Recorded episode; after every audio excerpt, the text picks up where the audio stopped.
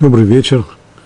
Мы продолжаем наши уроки по Хумаш Бамидба, недельный раздел Торы Хукат.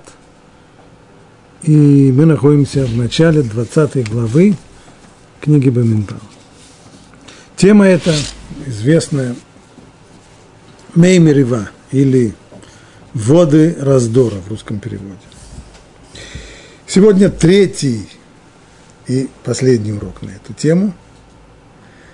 И хотя в Торе это небольшой отрывок, всего лишь 13 э, стихов, но вместе с тем он вызвал очень бурные дискуссии среди комментаторов по одной простой причине. Здесь рассказывается о наказании, которое получили Муше и Аарон за свое поведение вот в истории вот раздора, но за что они получили это наказание, совершенно непонятно по тексту. И из-за этого почти каждый серьезный комментатор ходил необходимым дать свою гипотезу на основе каких-то намеков, которые он ищет в тексте, в чем же был состав преступления. Ну, имеет смысл прочитать еще раз текст, хотя мы его уже зачитывали на предыдущих уроках. Так, 20 глава, первый стих.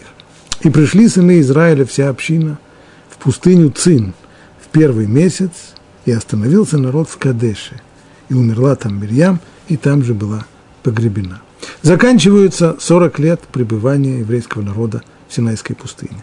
То, что им было предопределено вследствие очень печальные истории с разведчиками, 40 лет скитаться по пустыне, вот эти 40 лет заканчиваются, и все те, кто должны были умереть в пустыне, уже умерли, поэтому вся община, то есть все уже те, которые готовы наконец-то вступить в страну обетованную, все они двигаются и приходят в пустыню Цин в первый месяц.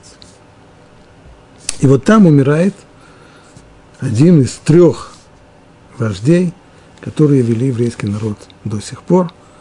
Все три вождя были из одной семьи, Моше и его брат Арон и его сестра Мирьям.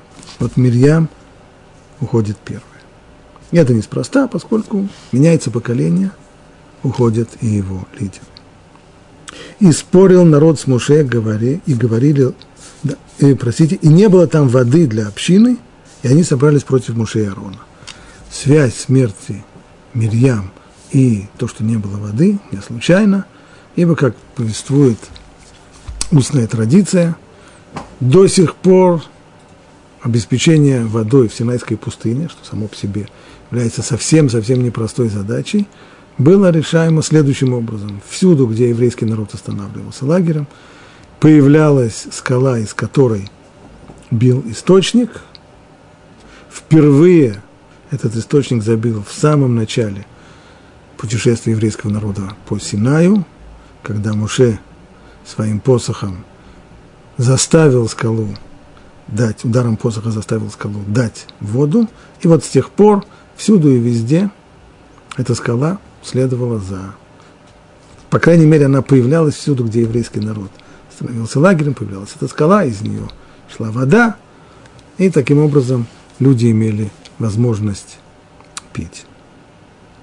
Но вот когда Мирьям умерла, это источник иссяк, и скала исчезла, и стало понятно, если, может быть, это было непонятно до сих пор, что колодец этот был связан с Мирьям, с ее, в ее заслугу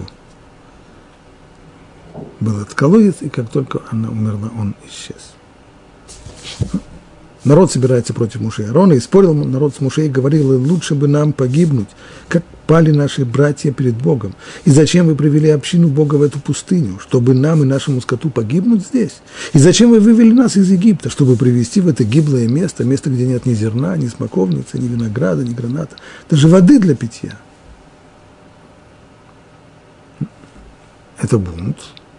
Но можно понять, люди, у которых нет воды, люди, которые смотрят в глаза ужасной смерти от жажды, ведут себя таким образом. И отошли Моше и Арон от сборища ко входу в шатер собрания и пали ниц. Тогда явилась им слава Бога, и сказал Бог Моше, возьми посох и собери общину, ты и твой брат Аарон. И у них на глазах скажи скале, чтобы она дала свою воду. И ты извлечешь для них воду из скалы, и напоишь общину и их скот. И взял Муше посох, который был положен перед Богом, как он повелел ему. И собрали Муше и Аарон всю общину перед скалой, и он сказал им, слушайте-ка вы, бунтари, из этой или скалы извлечем для вас воду. И поднял Муше руку и ударил посохом скалу дважды. Вода изобильно прилась из скалы, и пила община и их скот. И сказал Бог Муше и Аарону, за то, что вы не поверили мне, чтобы осветить меня перед глазами сынов Израиля, вы не приведете эту общину в землю, которую я даровал им. Это воды раздора, где сыны Израиля спорили с Богом. Вот этот отрывок, и, как я сказал, легко видно, наказание означено, точно передано, то, что Муше и Арону придется умереть, не перейдя через реку Ярден. Но за что пришло это наказание? Что они неправильно сделали?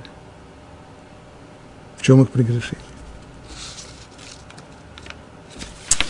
Вот Раби Хаим Бенатар, автор очень известного и замечательного комментария к Торе Ора Хаим,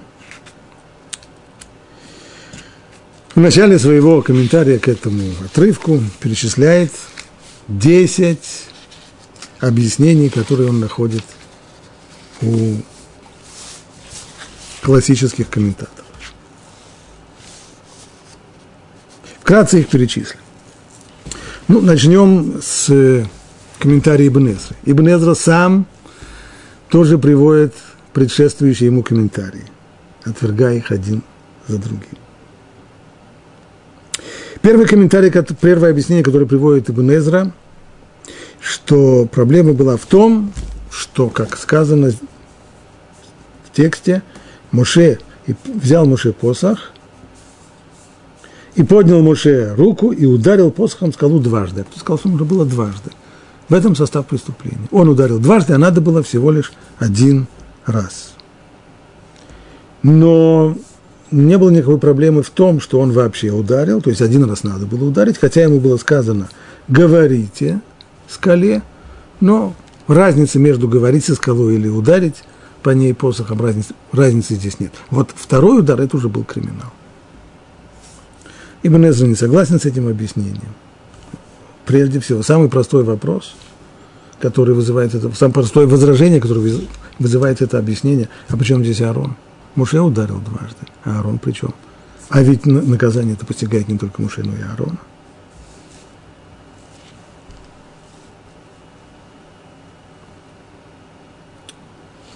И само обвинение, как звучит, за то, что вы не поверили мне, чтобы осветить меня перед глазами Бога. В чем здесь есть неверие, если ударил дважды?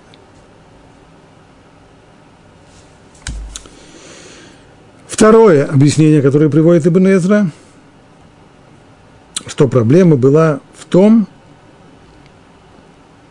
что Муше обратился, бросил в лицо еврейскому народу обидные слова. Слушайте-ка вы, бунтари, народу, с народом избранному Богу, такой человек, по крайней мере, как Муше, не должен был позволять себе подобные почти бранные слова.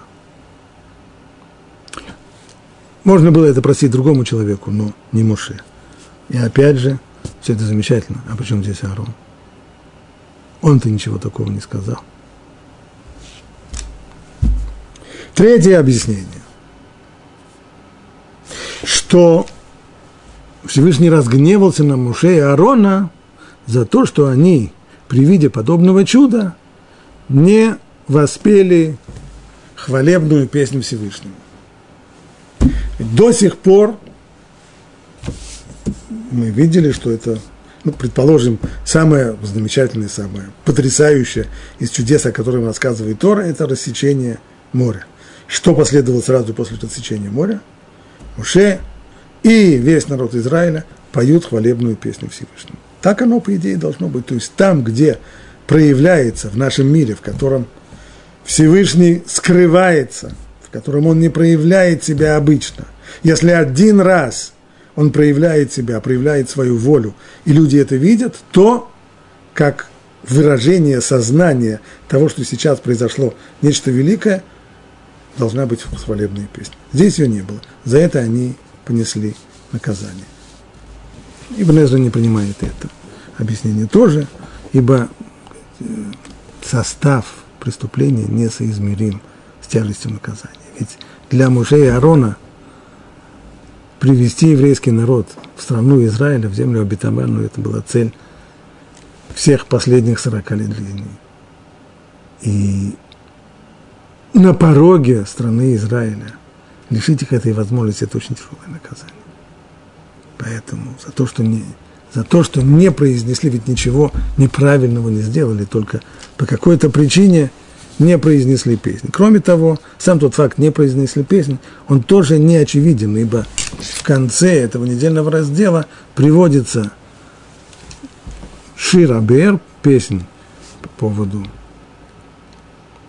источника, и не исключено, что она связана и вот с этим чудом, которое здесь произошло. Так или иначе, Ибн Эзра не принимает все эти объяснения, и объяснения, которые он сам дает,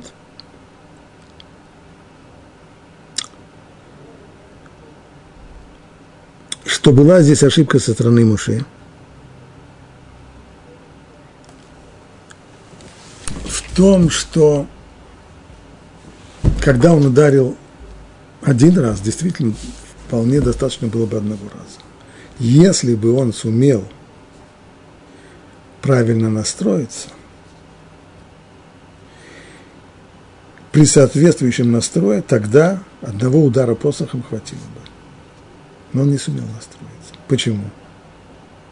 Из-за того, что вот этот бунт, который поднялся, обвинения, которые ему были брошены, когда еврейский народ обвинил его и Аарона в том, что они, они завели, хотя, хотя народ шел по пустыне по указанию Всевышнего, был столб, облачный столб, который лучше, чем любой GPS, лучше, чем любой навигатор, вел еврейский народ в то место, которое Всевышний запланировал заранее. И они следовали за ним, как следуют люди сегодня за навигатором, не зная, куда они идут. Не Моше и Арон выбрали эту цель. Столб облачный завел их туда. Но Моше и Арон были обвинены в том, что они завели народ в это гиблое место, где всем предстоит погибнуть от жажды. Вот это вот самое состояние и раздраженность, которую вызвал этот бунт, она и привела к тому, что уже не сумел как следует настроиться – а не сумев настроиться, он и не сумел достигнуть результата, поэтому с первого раза ничего не получилось. Тогда пришлось ударять второй раз. То есть не сам факт второго удара, а именно то, что из первый удар ничего не принес вследствие того, что Буше не сумел настроиться, а не сумел настроиться, потому что потерял на минуту самообладание. Это объяснение Ибн Эзры. Вслед за этим объяснение Раши. Что поясняет Раши? Что состав преступления прежде всего был в том, что Всевышний сказал Муше говорить со скалой, сказать ей, чтобы она Всевышний повелел, скажите этой скале, а не ударьте по скале. И если бы они обратились к скале, то тогда был бы кидуш Ашем, имя Всевышнего было бы освящено и прославлено на глазах у всего народа. люди бы говорили, если уже эта скала, она выполняет волю Всевышнего и подчиняется одному лишь слову, а не физическому воздействию, то уж тем более мы. Вместо этого Муше ударил по скале. Но и результат был, что вышли только какие-то капли. И тогда уже пришлось ударять второй раз, к тому же здесь присовокупилось еще вопрос, по какой именно скале. Муше искал именно ту самую скалу, из которой бил раньше источник Мирьям, а народ кричал ему, какая тебе разница. Если из одной скалы можно получить воду, то можно и с другой. Почему ты ищешь именно эту, ударяя по любой скале? Все это привело вот к этим плачевным результатам. Но прежде всего, все, главное, что началось, это то, что Муше ошибся, ударив по скале вместо того, чтобы говорить с ней по-человечески. Рамбан отвергает и это объяснение.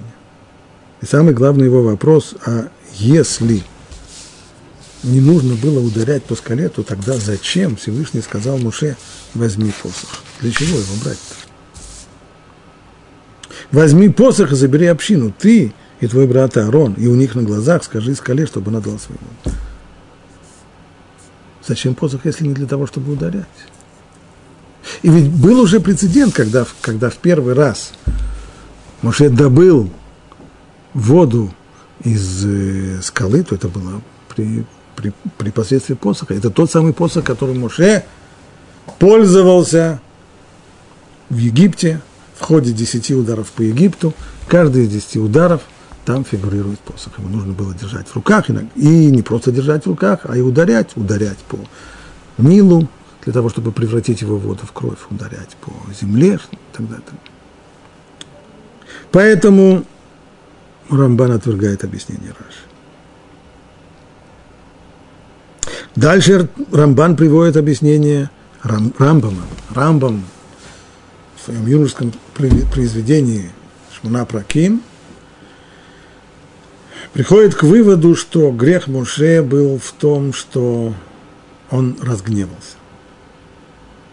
И хотя для многих людей гнев – это совершенно естественная реакция на то, что происходит что-то, что им не нравится, когда их гладят против шерстки. Но для такого человека, как Муше, гнев – это большой недостаток. Ведь это человек, с которого люди берут пример. И у него все проявления его поведения, все должны быть идеальны. Поэтому такой человек не мог позволить себе разгневаться. И это вменилось ему в вину. Другому бы человеку, конечно, с него бы так не, не, не взыскали. Но с Муше да. И снова Рамбан отвергает это прежде всего, поскольку Всевышний, объясняя, почему он дает наказание, ни словом не упоминает про гнев. Он за то, что вы не поверили мне, чтобы осветить меня перед глазами сынов народа, и вы не приведете это вообще. Это раз. Второе, дежурный вопрос почти ко всем, ко всем объяснениям. А Аарон за что? Если Муше разгневался, то почему здесь Аарон? Сам Рамбан предпочитает объяснение Рабейну Хананеля. Но, может быть, прежде чем перейдем к этому объяснению Рабейну Хананель, добавим еще несколько слов. Так, Рамбам утверждает, что грех был в том, что Муше разгневался. По словам Ибн Эзры тоже понятно, что ошибка, то, что Муше пришлось ударить второй раз, происходило из того, что он потерял самообладание. А как это произошло и почему? Все объяснения мы понимаем хорошо. Гнев, если для простых людей, пусть это очень нехорошее проявление, но понятное – и в глазах многих людей простительно, то для мужей это непростительно. Но почему? Как действительно человек, который обладал всеми достоинствами, совершеннейший человек, как получилось так, что он позволил себе здесь разгневаться? Очень интересное объяснение дает здесь Равир, в котором он сплетает его с предыдущим вопросом о посохе. Прочитаем, что он пишет. И поднял Моше руку и ударил. Можем ли мы взять на себя смелость исследовать эмоции такого человека, как Муше, вернейшего из Божьих слуг? То есть не является ли это вообще наглостью с нашей стороны производить здесь э, психоанализ поведения Муше для того, чтобы выяснить, почему он разгневался? И если мы все-таки отважимся сделать это, то тогда наше предположение будет следующим. Соответствии с божественным повелением Муше достал посох из святилища, где тот пролежал почти 40 лет без употребления. Тот самый посох, при помощи которого Муше творил чудеса в ходе исхода из Египта, пользовался им для 10 ударов по Египту. Он взял его в руки и под этим символом своей божественной миссии собрал свой народ. Уточняет здесь Равирш, что, конечно же, посох был не для того, чтобы ударять по скале. Не нужно было ударять по скале. Это была ошибка. А для чего был посох?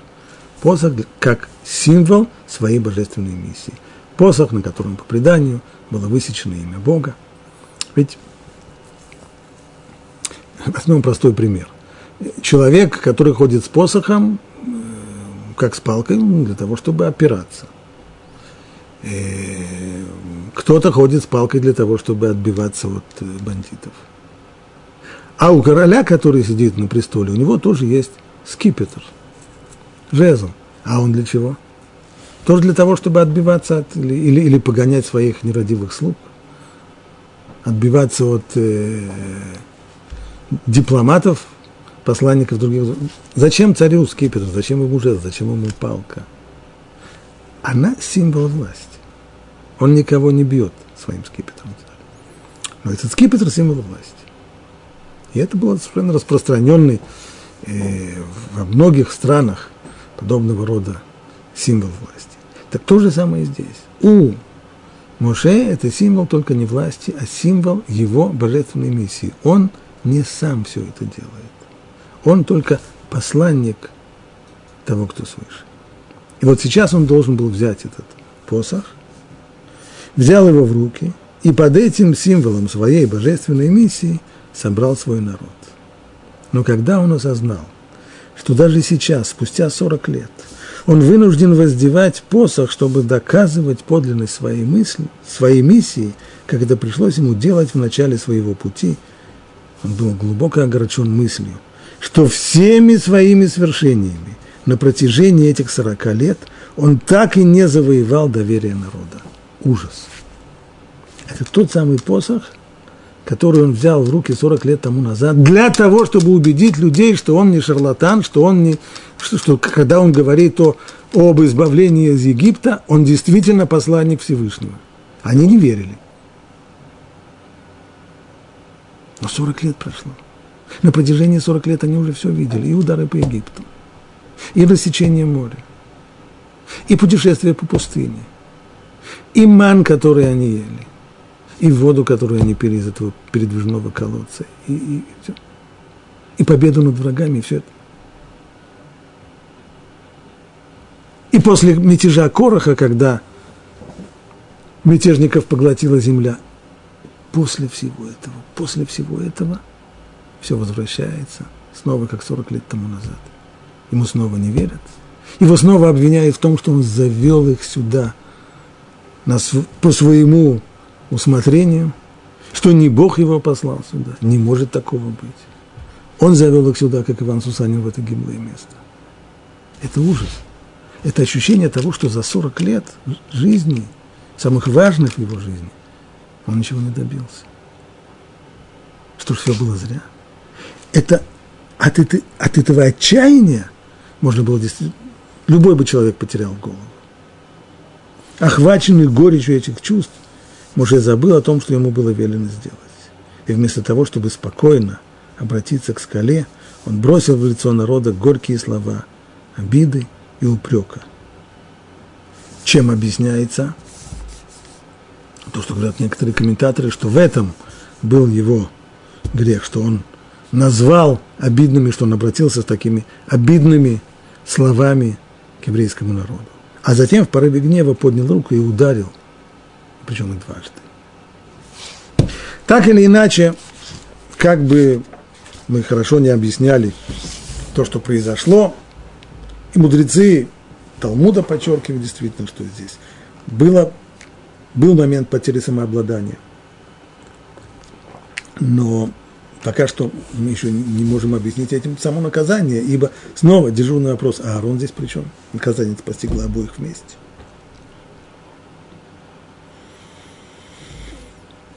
Поэтому Рамбан предпочитает объяснение Рабейну Хананель. Хананель. Рабейну Хананель утверждает следующее. Проблема была в том, что Муше и Аарон сказали,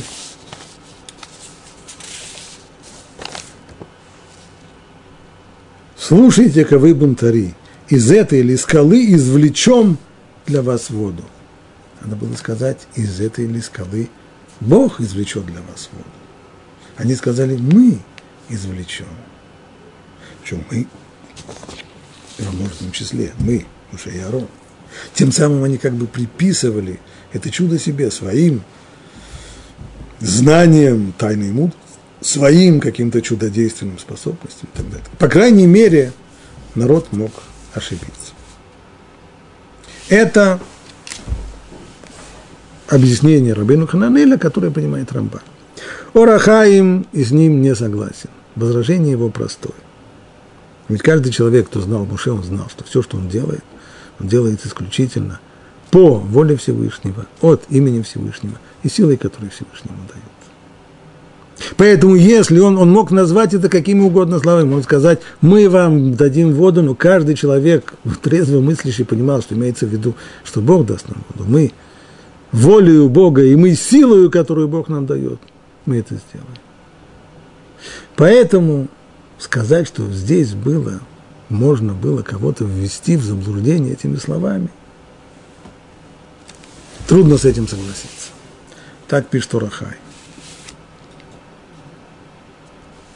Еще одно объяснение он приводит, уже восьмое по порядку, что вот эти слова, которые Моше сказал, это Рабейну Моше Акоэн, Слушайте-ка, вы бунтари, из этой или скалы извлечем вас воду, для вас воду. Это были слова отчаяния. Что вы хотите? Чтобы мы воду из скалы доставали? Муше имел в виду, мы, люди, разве мы можем достать воду из скалы? Обращайтесь. Но у народа это было воспринято иначе. Что вы хотите, чтобы Бог вам воду из скалы доставал? Этого вы хотите? Разве же это возможно? В этом был состав преступления. С этим Рахаим даже особо не спорит, совершенно понятно, что по тексту это никак не проходит – за то, что вы не поверили мне, чтобы осветить меня перед глазами. Вы где здесь не поверили, где здесь светить? За что же все-таки Моше и Арон были наказаны? В чем здесь? В чем здесь была проблема? И прежде всего Орахаим приводит Мидраш, который говорит, что было здесь несколько ошибок пока не, не, будем останов... не будем заострять вопрос о том, соответствует ли, есть ли соответствие, пропорциональность преступления и наказания. Пока, прежде всего, в чем были, собственно говоря, ошибки? В чем было отклонение от правильного поведения? И Мидраж говорит, а здесь было несколько. То есть, если комментаторы пытаются найти одно объяснение, то Мидраж здесь, в общем, объединяет. Было несколько. Прежде всего, он говорит, что здесь есть четыре обвинения за то, что вы не поверили, чтобы меня осветить, вы не подчинились мне и так далее. По крайней мере, в разных местах Торы, где упоминается воды раздора, есть четыре разных обвинения. По тексту не очень понятно, что имеется в виду. Говорит Мидраш, что, в общем-то, было здесь несколько ошибок. Ошибка первая – это то, что говорит Раши, что вместо того, чтобы говорить со скалой, они ударили по скале. Это первое. Второе – Муше и Арон настаивали на том, чтобы извлечь воду из той самой скалы, в которой до сих пор был, из которой до сих пор бил источник Мирьям, вот именно из нее достать воду. А народ говорил, да нет, какой вам, какая вам разница? Да из любой скалы. Чем эта скала плоха? Есть разница, если уж чудесным образом доставать воду из скалы, это не то, что скала здесь представляет такой резервуар, в который э, скрыта вода. Скала – скала. Значит, чудо собираетесь делать. Какая разница, из какого камня делать чудо? Такое чудо, такое чудо. Какая вам разница? Муж и не соглашались. И хотели именно из той самой скалы. И в этом было тоже ошибка, потому что для того, чтобы произвести максимум впечатления на народ, максимально прославить имя Всевышнего, нужно было согласиться на их условия. Хотите из этой скалы? Пожалуйста. На заказ. Готов? Хотите из этой? Пожалуйста. Они этого не сделали.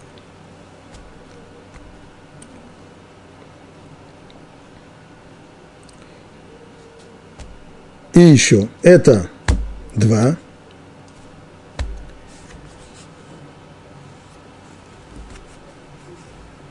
Значит, то, что вместо того, чтобы... Первое, то, что вместо того, чтобы говорить, или, как говорит Мидраш, можно было говорить максимум, сказать перед скалой Диврей Тура, сказать, выучить какую-нибудь одну, одну главу из, из Торы, из устного предания. Она бы уже дала воду. Вместо этого палкой по голове.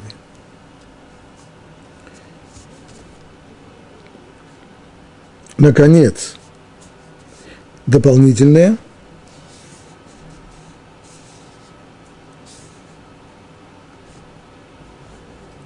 То, что было здесь, два удара. Но прежде всего, говорит Урахайм, давайте попробуем ответить на очень важный вопрос. Ну вот Мидраж находит здесь ошибки ошибки в поведении Муше. И в том, что они вместо того, чтобы говорить, ударили, и в том, что они хотели именно из той самой скалы нужно было согласиться на любую скалу, и в том, что они обратились обидными словами к, к народу, обозвав их бунтовщиками, бунтарями. А почему? Здесь была ошибка. То есть, когда Всевышний сказал, возьми посох, он имел в виду не для того, чтобы ударять по скале, он имел в виду, как пишут другие комментаторы, как символ своей божественной миссии. Значит, Муше его не понял?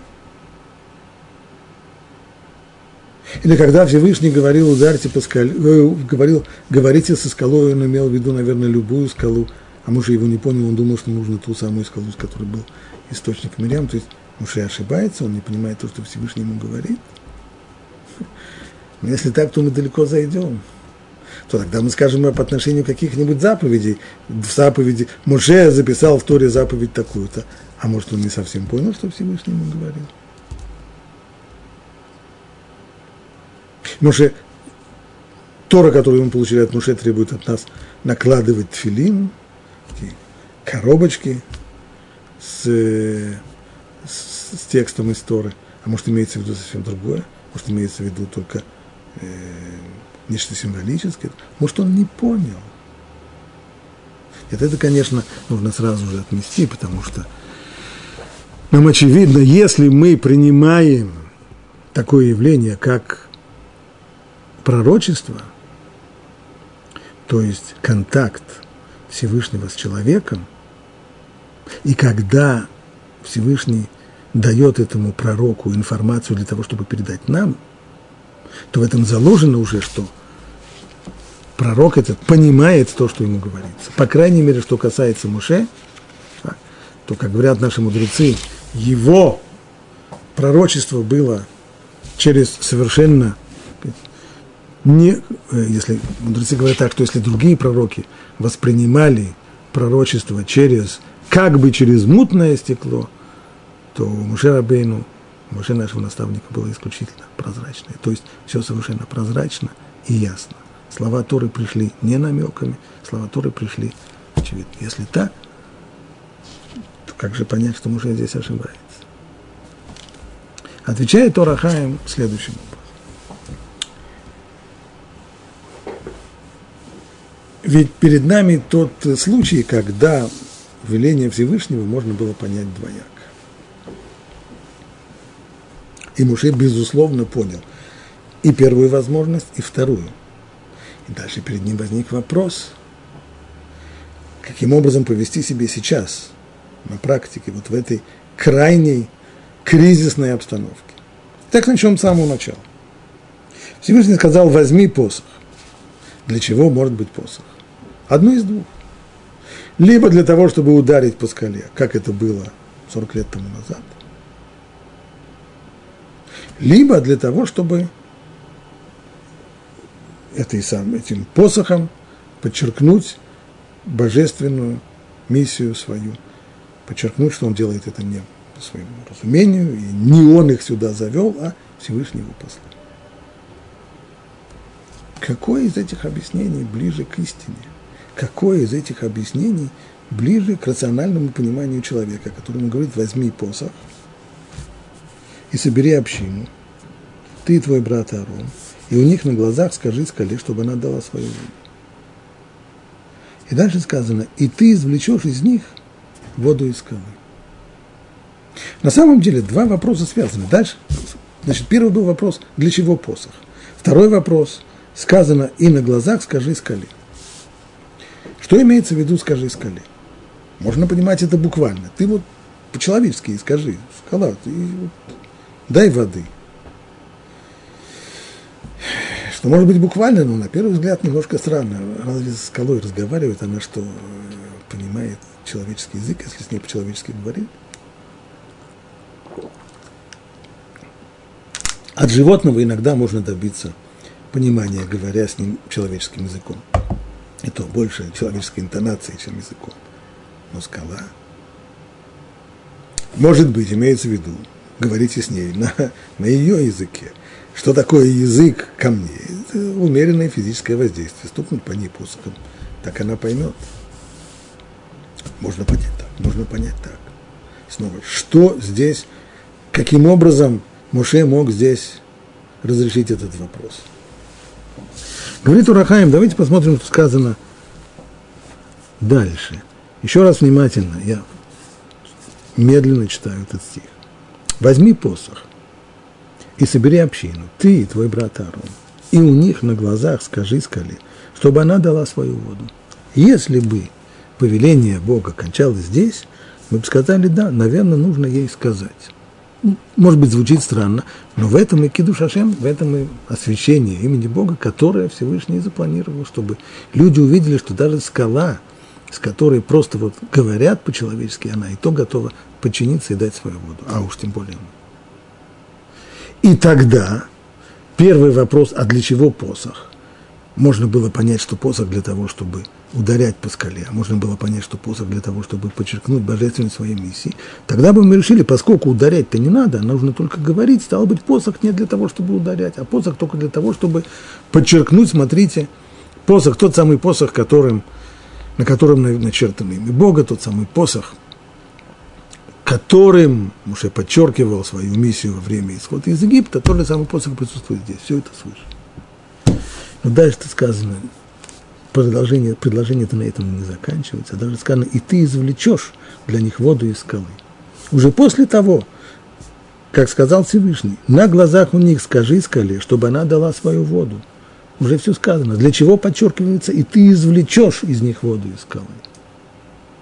Значит, просто сказать ей недостаточно. Сказать хорошо, им сказать, да. Но после этого нужно, может, должен был сделать еще какое-то действие, которое обозначено этими словами. И ты извлечешь из них воду. Значит, не только сказать, но и сделать еще действие. И тогда понятно, то, в чем мы сомневались раньше, а посох для чего? Для того, чтобы ударять или для того, чтобы подчеркивать? Для того, чтобы ударять, чтобы извлечь им воду. Таким образом, одно связано с другим. И из двух возможностей очень близких можно было понять и можно было понять так – Муше стал склоняться к первому пониманию, более простому, что посох для того, чтобы извлечь воду из скалы, и то, что сказано «говори», одно из двух. Либо нужно было и сказать, и, и добавить. Сначала сказать по-человечески, а потом на том языке, на котором скала понимает. Кстати, о языке, на котором скала понимает, прибавляет Урахаем еще одно соображение. Ну, как вообще можно было понять эти слова «говори со скалой»? Ну, скала же не, не камень. Как на нее можно воздействовать? Конечно же, наши мудрецы говорят, как это написано в книге Таня, прям черным по белому, что у, знаем, у человека есть душа, даже у животных есть животная душа. Более того, даже у минералов, даже в самых простых творениях минералов, есть духовный корень. Что это за духовный корень? Это те буквы, при помощи которых создавалась каждая вещь. То есть каждый, каждое творение, существующее в мире, так оно имеет свое название. Не то название, каким люди согласились его обозначать, а название сущностное, в сущностном языке, языке, на котором написано Тура. Слово «камень», «эвен» состоит из трех символов – алиф, бет, нун, суфит. Вот эти буквы являются его корнем, если можно это сравнить с, с таблицей Менделеева. Так, есть там обозначение элементов. Здесь это не обозначение физических элементов, а здесь это обозначение той духовной сущности, которая и облачившись в материальную оболочку, стала камнем. Так вот, для того, чтобы пробудить эту внутреннюю суть, одно из двух, как можно ее пробудить? Один вариант мог Моше понять, для этого существует посох. Посох, на котором начертано имя Всевышнего, того, кто создал весь этот мир, начиная от его духовной сути и до его материального, до его, до его материальной оболочки. Удар таким посохом, он и пробудит внутреннюю суть, и тогда, тогда скала подчинится и даст воду, что хотите, воду, кока-колу, что, что нужно. Второй вариант – пробуждение этой внутренней сути через то, как говорит Мидраш. А ты бы пришел бы к скале и получил бы, проучил бы, прочитал бы какую-нибудь главу истории. Тора, которая является основой всего создания, из которой-то и, и исходят те самые буквы. Тора, источник и корень всего создания, и буквы Торы, они создают все. Вот озвучить этот самый корень, это бы и пробудило внутреннюю духовную сущность камня и заставку. Ну, что имеется в виду? Снова на основании всего, что было сказано, потому что в конце сказано, и ты извлечешь для них воду. Извлечешь это значит не просто словами, значит недостаточно говорить, а именно нужно было воздействовать тем самым посохом, посохом, на котором начертано имя Всевышнего. Так Моше и понял, что недостаточно говорить, а нужно было действовать посохом.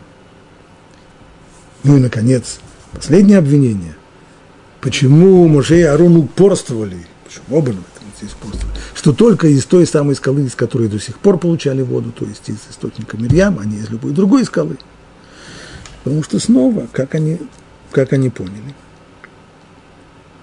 после того, как сказано, и на, на их глазах, собери весь народ, сказать, и на их глазах скажи скале, чтобы она дала свою воду, и ты извлечешь, стоп, стоп, стоп, стоп, чтобы она дала свою воду то есть ту воду, которая в ней уже есть. Не создание новой воды, не превращение кварцевой породы в H2O, в воду, а чтобы она дала свою воду, ту, которую в ней уже есть. Стало быть, это источник миллиард. И дальше написано, и ты извлечешь для них воду из скалы. Еще раз подчеркивается из скалы. Мы уже говорили про скалу, а зачем еще раз говорить из скалы? Значит, понял Моше, поняли Моше и Арон из той самой скалы. Снова, они, они понимали, что можно объяснить это по-разному. Но все вместе подошло, если уже и то, как говорилось до сих пор, то, скорее всего, имеется в виду та самая скала. Все это привело к ошибкам. Ну, опять же. Ошибку мы поняли. Из чего она, из-за чего она произошла и в чем она состояла. То есть было здесь несколько ошибок, цепь ошибок. Но разве соразмерно с этими ошибками то тяжелые наказания, которые получили Муше и Аарон? Нет. И вот здесь Рахайма Кадош дает объяснение просто бриллиант. В книге Дворим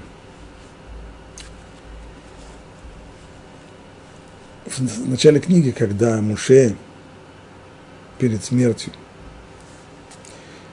передает свое завещание еврейскому народу, то перед тем, как повторить заново все заповеди, он напоминает еврейскому народу все их проступки, совершенные в пустыне.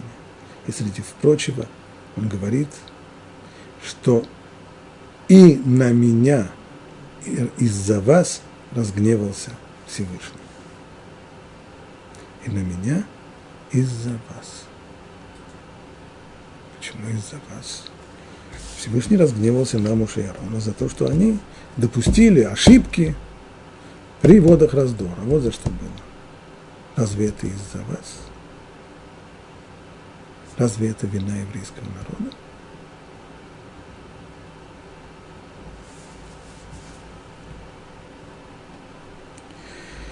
Чем же здесь дело? Объясняет Урахаим так. Мы уже несколько раз об этом говорили. В книге Бамидбар, на самом деле это началось еще и раньше, начинается это еще с греха золотого тельца, происходит перелом. То есть исход, запланированный Всевышним, исход из Египта, который должен был состоять из трех основных звеньев. Собственный исход, получение Торы на горе Синай и приход в землю обетованную, в которой Тору и нужно было реализовать в практической жизни. Вот на, до горы Синай все шло хорошо. Там произошел надлом. Грех, сначала грех золотого тельца. Вслед за этим история с разведчиками, когда еврейский народ отказывается идти в землю обетованную. И Всевышний сообщает – что в результате этого разлома действительно получается, что и произошло, произошел разрыв между поколениями. То поколение, которое вышло из Египта, оно не войдет в страну Израиля. Оно умрет здесь. А туда придет новое поколение. И более того, говорят наши мудрецы по поводу стиха «И плакал народ в ту ночь, в ту ночь, когда решили, что нет им смысла идти в страну Израиля, и положение безвыходное, либо оставаться здесь в пустыне, либо еще хуже возвращаться в Египет. И плакал народ в ту ночь, сказал Всевышний, говорит в предании устной Торы, вы плакали в эту ночь, это была ночь 9 ава, вы плакали без причины, а я устрою вам плач на все века. И в дальнейшем Через 850 лет после этого плача был разрушен первый храм, когда вавилоняне уничтожили полностью еврейское государство, сожгли Иерусалим и храм, увели народ в плен. Вслед за этим, через 490 э, лет после этого, разрушение второго храма происходит тоже 9 ава. Под самый конец, правда, в основном сгорел храм 10 ава, но пожар начался 9 ава. И затем многие-многие беды тоже придут. Какая связь? В чем здесь дело? Почему это так? Это не случайно. То есть в результате, если бы еврейский народ смог – войти в страну Израиля той же самой волне его необыкновенного духовного подъема, на который вышли из Египта, когда Всевышний вознес еврейский народ, нес их, как говорит Тора, на орлиных крыльях, поднял их очень высоко, то тогда удалось бы им все силы зла в себе побороть. И тогда, завоевав страну Израиля, сумели бы основать там государство, государство Торы, вести жизнь полностью по Торе, как жизнь частную, так и жизнь общественную, и удалось бы им реализовать законы Торы в практической конкретной жизни. Этого не получилось. И вот эти вот первые тяжелые грехи, которые совершились еще в пустыне, они показали, что и в стране Израиля народ будет продолжать отходить от Торы. Так и не сумеет реализовать Тору в жизни. Будет борьба, будут периоды, когда чуть больше, будут периоды, когда чуть меньше, но в общем и целом не получилось. Народ потерпит фиаско. Результат. Результатом будет изгнание. И не только изгнание. С изгнанием связано еще и разрушение храма. О разрушении храма царь Давид в псалмах, точнее это псалом Расав, в псалмах царя Давида есть такое предвидение разрушения Мизмор Асав Бау Гоим Мигдаша хвалебные песни Асафа. Пришли Гоим в храм.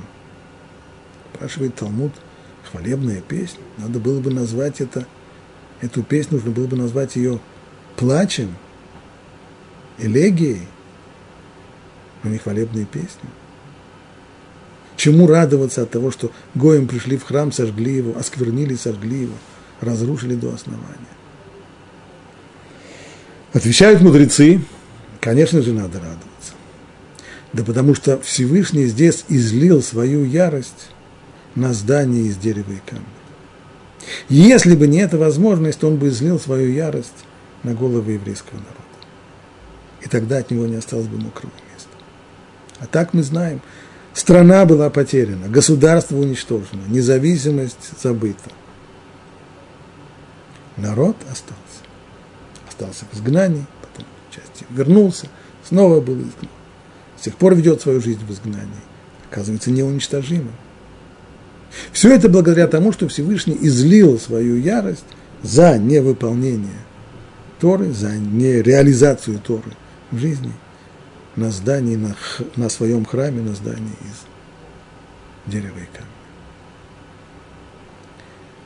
Но это стало возможным только потому, что храм этот был построен не Моше и Аароном. Если бы Моше и Аарон вместе с еврейским народом пришли бы в страну Израиля, и они бы заложили храм, что совершенно естественно, то храм бы этот уже был неуничтожим. Потому что все, чего касались руки Муше, имеет отношение к вечности. Нецах, вечность. Это его духовная ступень. Значит, невозможно было излить гнев на здание из дерева из камня. И тогда бы гнев бы излился на голову еврейского народа, от которого не осталось бы мокрого места.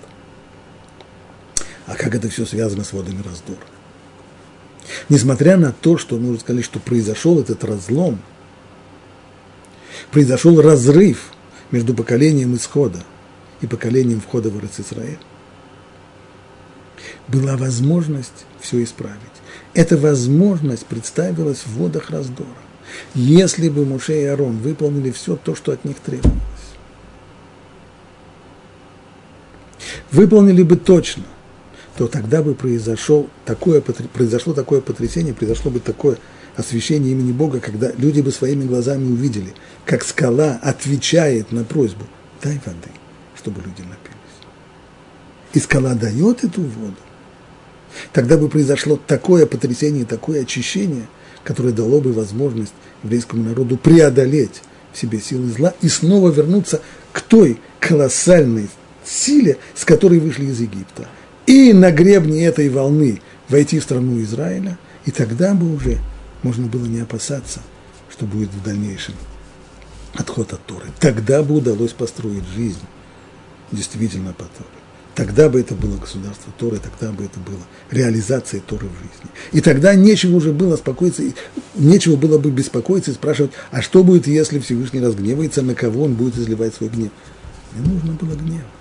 Все, все бы шло правильно, все бы шло как надо, все бы шло уже по сценарию. Но Моше и Арон этого не сделали. Они здесь опасались.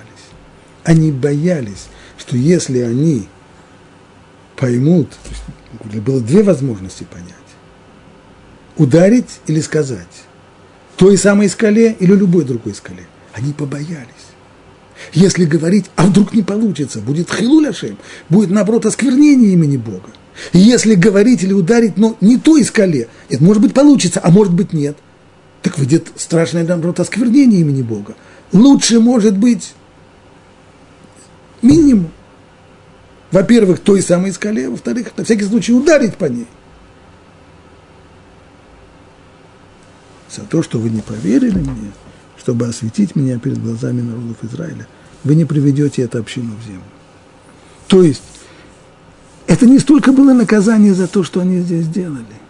Это было то, как сказано в книге Дворим. И из-за вас разгневался на меня Бог. Из-за вас – то есть для того, чтобы спасти еврейский народ в дальнейшем. Поскольку сейчас уже окончательно решено, что теперь будет разрушение храма, теперь будет изгнание. Нет, не, не использована была возможность предотвратить процесс отхода от Торы и разрушения изгнания. Из-за этого Муше и Арону придется остаться здесь. Они не смогут прийти в страну Израиля им придется остаться здесь для того, чтобы дать возможность еврейскому народу спастись тем, что гнев Всевышнего изольется на здание, на храм, на здание из дерева и камня. Вот в чем суть, вот в чем глубокая сущность вот этой, вот этой истории с водами раздора. Вот то понимание, которое дает возможность понять и принять и дает возможность сопоставить самые разные отрывки вместе и выйти с ощущением, что мы действительно понимаем, что здесь происходило. А комментарий этот еще раз принадлежит замечательному комментатору Рабихаим Бенатар в его комментарии Орахаим.